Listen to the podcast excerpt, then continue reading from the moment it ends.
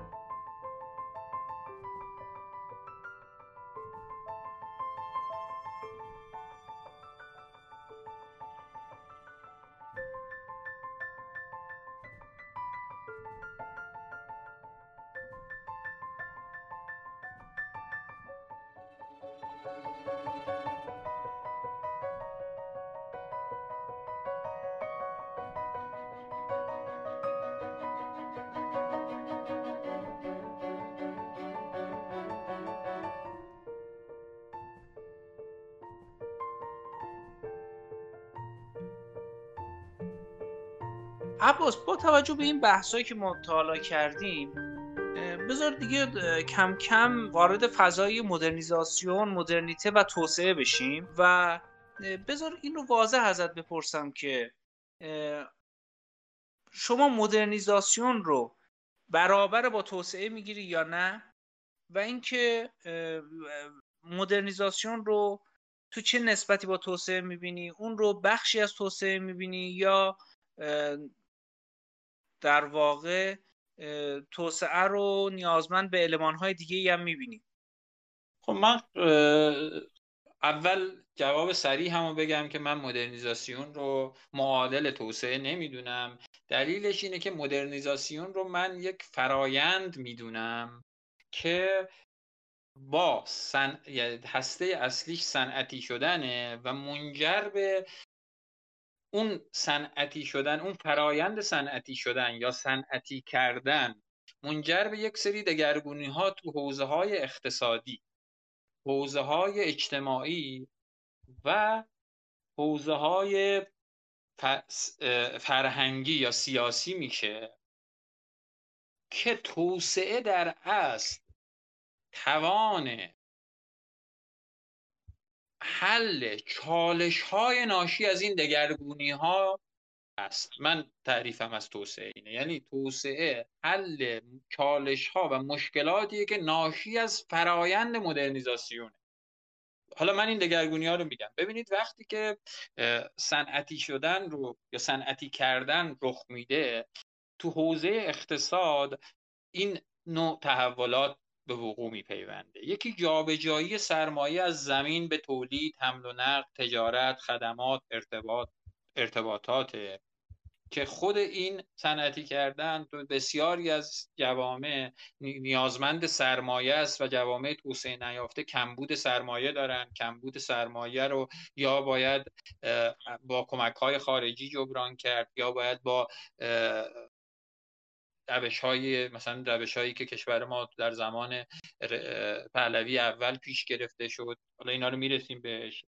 دومین دگرگونی تحول اقتصادی ناشی از صنعتی شدن جابجایی نیروی کار از بخش کشاورزی به بخش صنعت هستش که خودش کشورهای توسعه نیافته تو این حوزه کمبود نیروی کار متخصص و باهاش مواجه میشن. سومین تحول اقتصادی ناشی از صنعتی شدن ایجاد نیازهای جدید و ظهور جامعه مصرفگرا هستش. از بین رفتن مشاغل سنتی بعدیش هستش. ایجاد طیف گسترده ای از وظایف برای دولت ها که قبلا در قبل از یعنی دولت های غیر مدرن یا سنتی اصلا این وظایف براشون تعریف شده نبود. مثل آموزش ایجاد زیرساخت مالیه تأمین اجتماعی. اینا تحولات حوزه اقتصادی ناشی از فرایند مدرنیزاسیون تحولات اجتماعی ناشی از صنعتی شدن یا این فرایند مدرنیزاسیون رو من شهرنشینی مهاجرت از روستا به شهرها ناشی از جابجایی نیروی کار و بروز مشکلات ناشی از حاشیه نشینی فروپاشی خانواده سنتی به خاطر رشد فردگرایی تغییر جایگاه و افزایش آزادی زنان افزایش آزادی جوانان از دست رفتن پایگاه و پرستیج سالمند خانواده سنتی ظهور طبقات و قشرهای اجتماعی جدید ظهور انجمنها و مؤسسات اختیاری که حمایت هایی رو که جوامع سنتی از فرد ارائه می‌دادن. اینها تأمین می‌کنن. ظهور نخبگان جدید. اینها تحولات اجتماعی ناشی از این فرایند مدرنیزاسیون صنعتی شدنه. تحولات تو حوزه فرهنگ هم شامل تحول تو ایدئولوژی اقتصادیه. یعنی اصطلاحا طرز تلقی از طبیعت به عنوان موجودی که دیگه الان در اختیار انسانه و انسان فعال مایشای برای شکل دادن و تغییرش.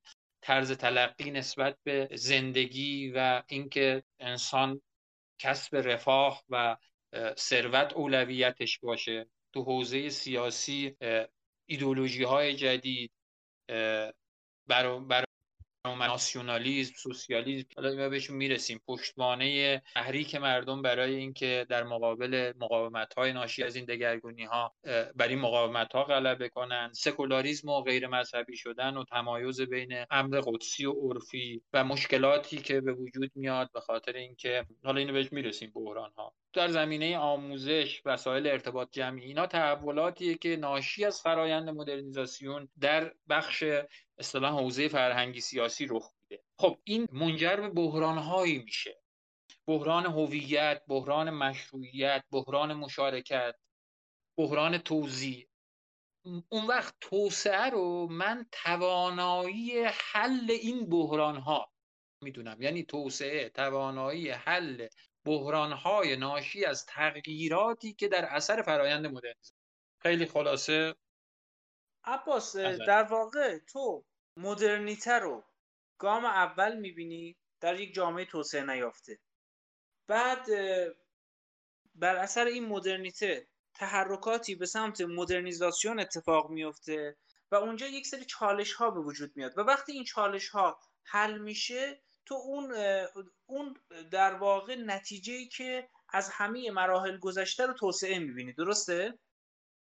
ببین با بخش اولت که مدرنیته رو مرحله اول می‌دونیم با توجه به تعریفی که از مدرنیته دادم میشه در موردش بحث کرد. نه ولی در مورد اینکه بله مدرنیزاسیون ما و صنعتی شدن رو من ناگزیر می‌دونم برای جوامع توسعه نیافته و توسعه رو حل مشکلات و بحران هایی که ناشی از این روند به وجود میاد می‌دونم؟ بله با همین تقریبا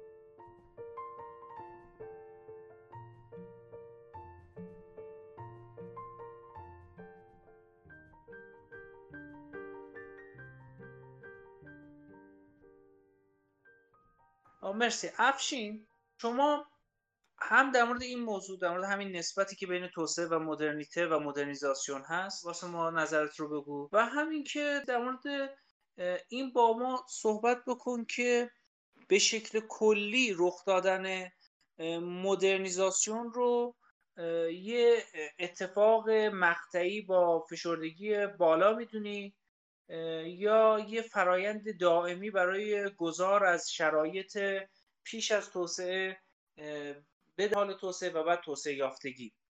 خب من اگر اجازه بدی با این شروع کنم که پدیده مدرنیته مدرنیزاسیون و توسعه اول در غرب چگونه جلو رفت و بعد در جوام... آره و بعد در جوامع آسیای شرقی. به عنوان دو گروه از دو دسته از جوامع توسعه یافته که مدرن هم هست.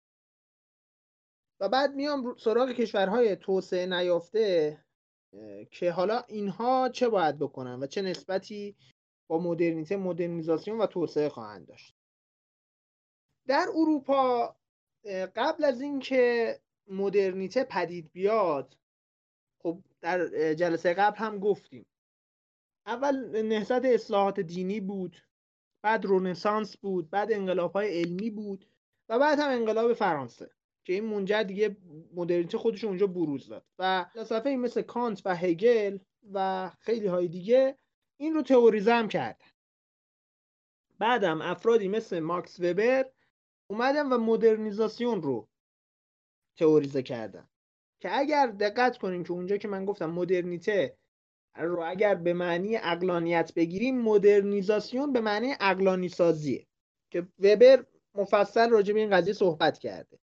و مثلا به عنوان یه شاخص میگه نظام اداری یا قواعد و قوانین جامعه از حالت رفتار تعنیسی تعنیسی از اونس میاد. به معنی رفتار شخصی. در گمنشافت. گمنشافت یعنی اجتماع جامعه محدود محدود یه جماعتی. به رفتار تأسیسی یا رفتارهای غیر شخصی در گزلشافت که دیگه جامعه است. این یه تغییریه که باید اتفاق بیفته. از جامعه سنتی به جامعه مدرن. مثال بخوام بزنم برای اینکه روشن شه این گزلشافت و گمنشافت. گمنشافت رو شما یه دهکده در نظر بگیرید. مجموعه روابطی که اونجا هست چیه؟ یا روابط فامیلیه یا روابط دوستانه است. حالا یا روابط بالاخره خان خان سالاریه. یعنی افراد شناخت شخصی از همدیگه دارن. حالا یا مستقیم یا نهایت با یکی دو واسطه. اما در جامعه دیگه خبری از این شناخت شخصی نیست. یعنی نه اینکه خبری نیست. شناخت هایی هست که دیگه حالا غیر شخصیه. به عنوان مثال من می‌خوام یک وامی بگیرم. این رو از پدر شما اگر بگیرم از رفتار تعنیسیه پدر شما رو شناختی که شما از من داری به من وام میده. اما وامی که من از بانک می‌گیرم اصلا دیگه مهم نیست من کیم. یه فرایندی طی میشه و من وام می‌گیرم. کاملا غیر شخصی. اصلا به این شخص بودن من که من پسر کیم نمی‌دونم آشنای کیم دوست کیم دیگه مش... مرتبط نیست. پس این یه گذاریه که بعد از جامعه سنتیه روابط سنتی به مدرن میفته. روابط سنتی مبنای شخصی یا سلسله مراتبی دارن اما روابط مدرن غیر شخصی هن. فرایندی هن. مبتنی بر یک قاعده ای هستن یه مبحث دیگهش بحث دولت ملته در جوامع ما قبل مدرن دولت ملت به چه معنی بوده دولت کی بوده دولت یه خاندانی بوده که مالک احتمالا جان ناموس زمین و مایملک مثلا رعایاش بوده. اصلا چیزی به اسم شهروند معنی نداشته. رعایا بودن. این حالا تو جواب مختلف تعریف های مختلف داشتن حقوق مختلفی داشتن. اما سلسله مراتبی بوده. اما در جامعه دولت ملتی که تشکیل میشه این مردم هستن که دولت رو تشکیل میدن. مردم هستن که مبنای مشروعیت دولت میشن و شهروند هست و افراد با هم برابرن. هرچند که این برابری ابتدا مختص به افراد مردان سفید پوست پولدار بود کم کم گسترش پیدا کرد تا کل جامعه رو و به قول معروفون رأی همگانی رو به دست بیاره. یعنی این فراینده مدرنیزاسیون در اروپا هم یک باره اتفاق نیفتاده. در اروپا شاید بشه گفت 200 سال 300 سال فرایند مدرنیزاسیون طول کشیده. اما در جوامع شرق آسیا اینطور نبود در جوامع شرق آسیا مدرنیزاسیون در مدت بسیار بسیار محدودتری شاید در طی دو تا نهایت پنج دهه در کشورهایی مثل ژاپن، کره جنوبی، سنگاپور و تا حدی حالا تایوان، مالزی اتفاق افتاد. بنابراین فرایند مدرنیزاسیون رو میشه زمانش کوتاه کرد. اما آیا در همه جوامع مدرنیته در مدرنیزاسیون مقدم بوده؟ یعنی اول مدرن مردم مدرن شدن تفکرشون مدرن شده بعد اومدن رو مدرنیزاسیون نه اینطور نبوده. یعنی در ژاپن در کره جنوبی ابتدا این مدرنیزاسیون بوده که اتفاق افتاده. کم کم جامعه مدرن شده مدرن تفکر مدرن شده و بعدم مسیر توسعه رو پیش میرن. و به همین خاطر هنوز که هنوز میشه جوامعی مثل کره جنوبی رو در حال توسعه قلمداد کرد. ولی خب تو مراحل بسیار پیشرفته ای قرار دارن اما اگر بخوایم برگردیم به اینکه توی جوامع توسعه نیافته چه اتفاقی میفته مثال خیلی آشناش کشور خودمونه. ایران. ایران از بعد از شکستهاش از روس متوجه یه جاماندگی از اروپا میشه. چون در دوران صفویه ما با مثلا پرتغال ها و انگلیس ها یه بار نبرد کردیم پیروز شدیم با حالا روس و عثمانی دست و پنجه نرم می‌کردیم شکست اونجوری نداشتیم و فاصله چندانی هم نداشتیم. دقیقا همون موقع ها هم اروپا داشت متحول می‌شد. هنوز اروپا انقلاب صنعتیش کامل نشده بود. اما در عصر قاجار در ابتدای دوره قاجار ما متوجه این شکاف شدیم. افراد اومدن از میرزا عباس تا امیر کبیر عباس, عباس میرزا. حالا میرزا عباس هم میشه گفتی عباس میرزا میرزا عباس رو به من تا امیر کبیر تا روشنفکرانی مثل ملکم خان آخونزاده مستشار و دوله اینها اومدن یه فکری بکنن به حال این جاماندگی. و به همین خاطر اومدن و برخی مدرنیزاسیون رو راه حل گرفتن. یعنی وارد کردن نهادهای مدرن. مثلا امین کبیر اومد چیکار کرد؟ کارخونه توپسازی کارخونه قند به قول معروف راه اندازی پلیتکنیک داروفنون اینها رو شروع کرد. این نهادها رو وارد کرد و این سازمان ها رو وارد کرد. یه دی دیگه اومدن به نهاد قانون توجه کردن. مثل مستشار دوره در رساله یک کلمه است میگه اگه ما قانون رو در کشور حاکم کنیم دیگه مشکلاتمون حله.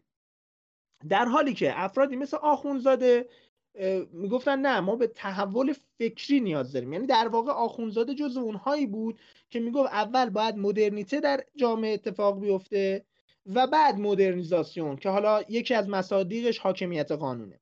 آخونزاده برای این قضیه می‌گفت ما باید الفبا رو اول تغییر بدیم بعد آموزش گسترش بدیم که مردم تفکرشون مدرن حالا یه جر و بحث خیلی جدی در تاریخ روشنفکری ما هست. و تاریخ اصلاحات ایران هست که بالاخره چه باید کردید؟ بالاخره باید مدرنی اول تفکرها مدرن شه یا مدرنیزاسیون؟ بعد ما می‌رسیم به دوران پهلوی. در دوران پهلوی اول ما شروع می‌کنیم به نهادسازی. نهادسازی در کنار صنعتی سازی دادگستری دانشگاه ها گسترش پیدا می‌کنن. ارزم به حضور شما راه آهن گسترش پیدا می‌کنه. کارخونه های متعدد تاسیس میشن. در دوران پهلوی دوم صنعتی سازی ایران روند بسیار بسیار پرشتابی رو طی می‌کنه و در نهایت هم که درآمدهای نفتی میاد و جامعه ایران پایتختش حداقل تهران از مثلا سئول اون زمان به شدت مدرن تر بوده. در خاور میانه به شدت کشور مدرنی محسوب می‌شد. مدرن با اون مشخصهایی که گیدنز گفت. یعنی اقتصادش سرمایه‌داری میره به سمت اقتصاد سرمایه‌داری. تولیدش میره به سمت تولید صنعتی و جز شبکه جهانی هم هست. اما ایران به توسعه نمی انجامه به توسعه نمی‌رسه در دوران جمهوری اسلامی هم باز همینطور. یعنی در دوران مثلا اصلاحات باز ما همه این مسائل رو طی می‌کنیم حتی رشد اقتصادی هم می‌رسیم اما باز به توسعه نمی‌رسیم علت حالا چیه که ما علا رقم این که های مدرنیزاسیون رو وارد کردیم به توسعه نرسیدیم. اما کره جنوبی همون معلفه ها رو وارد کرد به توسعه رسید. که این یه بحث خیلی مفصلیه که شاید از این جلسه ما خارج باشه دیگه. من از اینجا بیشتر بخوام صحبت کنم. فقط من بحثم اینه که مسیر اساسا شاید اصلا موضوع جلسه مستاقی ما باشه این موضوع. می‌تونه. بله می‌تونه. بله بله. من فقط نکتم چی از همه این حرفا جنبندیم چیه؟ اینی که اولا مسیری یکسان وجود نداره. یعنی لزوما مدرنیته مدرنیزاسیون توسعه تو همه جوامع طی نمیشه. حداقل دو سه الگوی متفاوت بوده که دو تاش موفق بوده و الگوهای ناموفق هم که الا ماشاءالله زیاده. کشور خودمون یه مثالشه کشورهای عربی خلیج فارس یه مثال دیگهشن. یعنی شما کشورهای عربی خلیج فارس رو نگاه کنید به امارات نگاه کنید. امارات از نظر ظاهر مدرن کاملا جامعه مدرنه. ولی به نظر نمیاد که کشور توسعه یافته ای باشه. با اینکه به شدت مدرنه به شدت اقتصاد شکوفایی داره رشد اقتصادی خوبی داره. اما توسعه یافته نیست. حالا توسعه رو ما تو جلسه قبلی هم یه سری معیاراشو گفتیم. بله یعنی از منظر اجتماعی سیاسی و فرهنگی اون شاخص های مد نظر توسعه یافتگی رو ندارن, ندارن. حتی برخی شاخصه های مدرن هم ندارن. یعنی هنوز مثلا نظمشون یه نظم سلسله مراتبیه نظم سیاسیشون. مثلا عربستان کاملا نظمش سلسله مراتبی خاندانیه. اصلا دولت ملت نیست به یک معنایی. درست. اما اما من در مورد مدرنیته هم می‌خوام یه نکته خیلی کوتاه بگم. مدرنیته هم درسته که اصول جهان شمول داره. مثل فردگرایی مثل سکولاریزم به معنی مثل اومانیسم. به معنی توجه به انسان به توجه این جهانی. به عنوان عقل به عنوان مبنا علم به عنوان ابزار پیشرفت. درست اینها مبانی مشترک مدرنیته هست. اما ما چیزی داریم تحت عنوان مدرنیته های ملی. یعنی هر جامعه ای باید با توجه به روی کرده انتقاد منتقدانه انتقادی به سنت خودش به مدرنیته ملی خودش برسه. مسیری که تقریبا ژاپن طی کرد. ژاپن در عصر میجی و بعد از اون مدرنیته ملی خودش رو تقریبا به وجود آورد. چین الان تقریبا داره همین مسیر رو طی می‌کنه. داره سعی می‌کنه مدرنیته ملی خودش رو داشته باشه. و اساسا بسیاری مثل آقای عباس میلانی معتقدن ما اگر روی کرده منتقدانه ای به سنت خودمون نداشته باشیم به مدرنیته نمی‌رسیم. و وقتی هم به مدرنیته نرسیم همه تلاش های ما برای پایگذاری مدرنیزاسیون به شکست می انجامه. یعنی ما در نهایت به توسعه نمی... نمی‌رسیم. مدرنیته مواجهش با سنت رد سنت نیست. مدرنیته مواجهش با سنت یه مواجهه انتقادیه. یعنی سنت رو متناسب با زمانه تغییر میده. و به این میگن مدرنیته مدرن میشه. و هر مدرنی بعد از یک مدتی تبدیل به سنت میشه دوباره بعد مواجهه منتقدانه باش داشت تا دوباره مدرن یعنی مدرن یه فرایند پیوسته است. این شکلی نیست که یک جامعه ای در یه مقطعی سنتی بوده بعد مدرن میشه و بعد تمام. ممکنه یک جامعه که امروز مدرن حساب میشه چند سال 50 سال 100 سال بعد یه جامعه سنتی محسوب بشه. الان تو آمریکا این بحث خیلی جدیه که به همین خاطر محافظه کاری مثلا تو آمریکا داره خیلی قدرت پیدا می‌کنه. به خاطر اینکه نهادهای مدرن گذشتهش تبدیل به سنت هایی شدن که دیگه مواجهه منتقدانه باشون نمیشه. من احساس می‌کنم یه خورده دیگه زیاد صحبت کردم. همینجا صحبتم کوتاه می‌کنم. و خیلی ممنون افشین. خیلی توضیحات خوبی بود و من فکر می‌کنم که یعنی کامل باز کردی که در واقع مسیر مشخصی نیستش. شاید در واقع مسیر مشخص باشه یعنی بالاخره یک جامعه احتمالا نیاز داره که حداقل طبقه نخبگانیش از نظر ذهنی دچار تحولاتی بشه اون نگرشش تغییر بکنه و کم کم هم مسئله نهادیش هم مسئله حالا اقتصادی و ساختاریش و در واقع صنعتیش رو دچار تحول بکنه و همینطور به جلو بیاد و به سمت توسعه حرکت بکنه. منتها تجارب جهانی در واقع به ما داره نشون میده که کشورها نه الزاما از یک مسیر میرن و نه الزاما یک مسیر به یک نتیجه مشخص می‌رسه. من اگه بخوام خیلی... یه تعبیری به کار برم مثل checkpoint درست checkpoint هایی در مسیرها وجود داره اما رسیدن به این checkpoint ها می‌تونه به شیوه های مختلف باشه. هرچند checkpoint های به قول معروف عامی وجود داره مثل حاکمیت ملت مثل فردگرایی اینا checkpoint که هر جامعه باید بهش برسه. مثل حقوق شهروندی مثل حقوق بشر. ولی لزوما مسیر رسیدن به این چک پوینت ها یکسان نیست. کاملا وابسته به مسیر نهادی اون جامعه ظرفیت هاش و به قول معروف سیاست های حاکمیتش نقش دولتش همه اینها موثرن.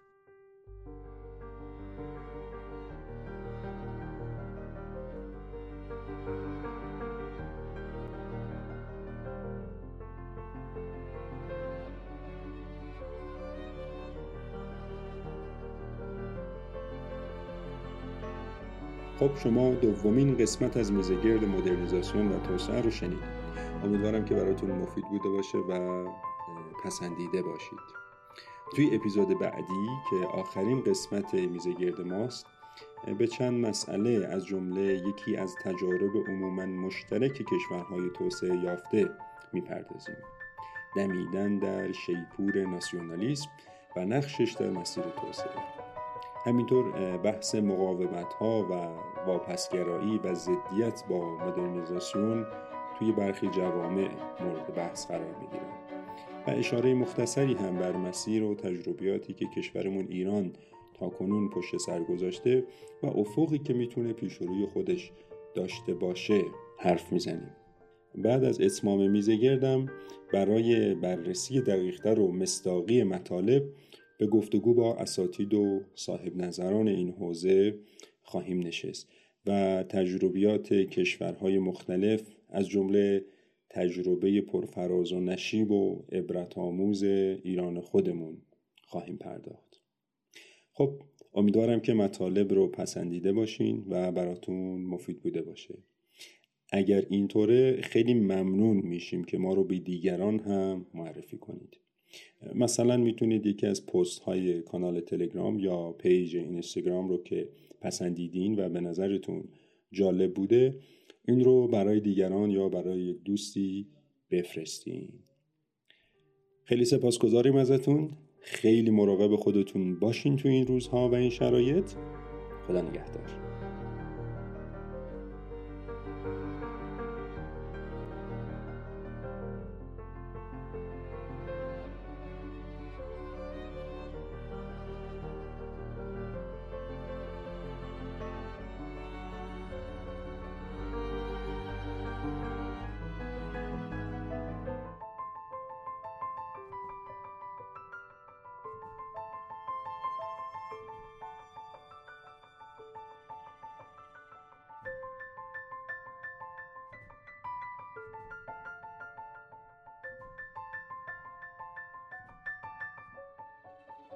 Música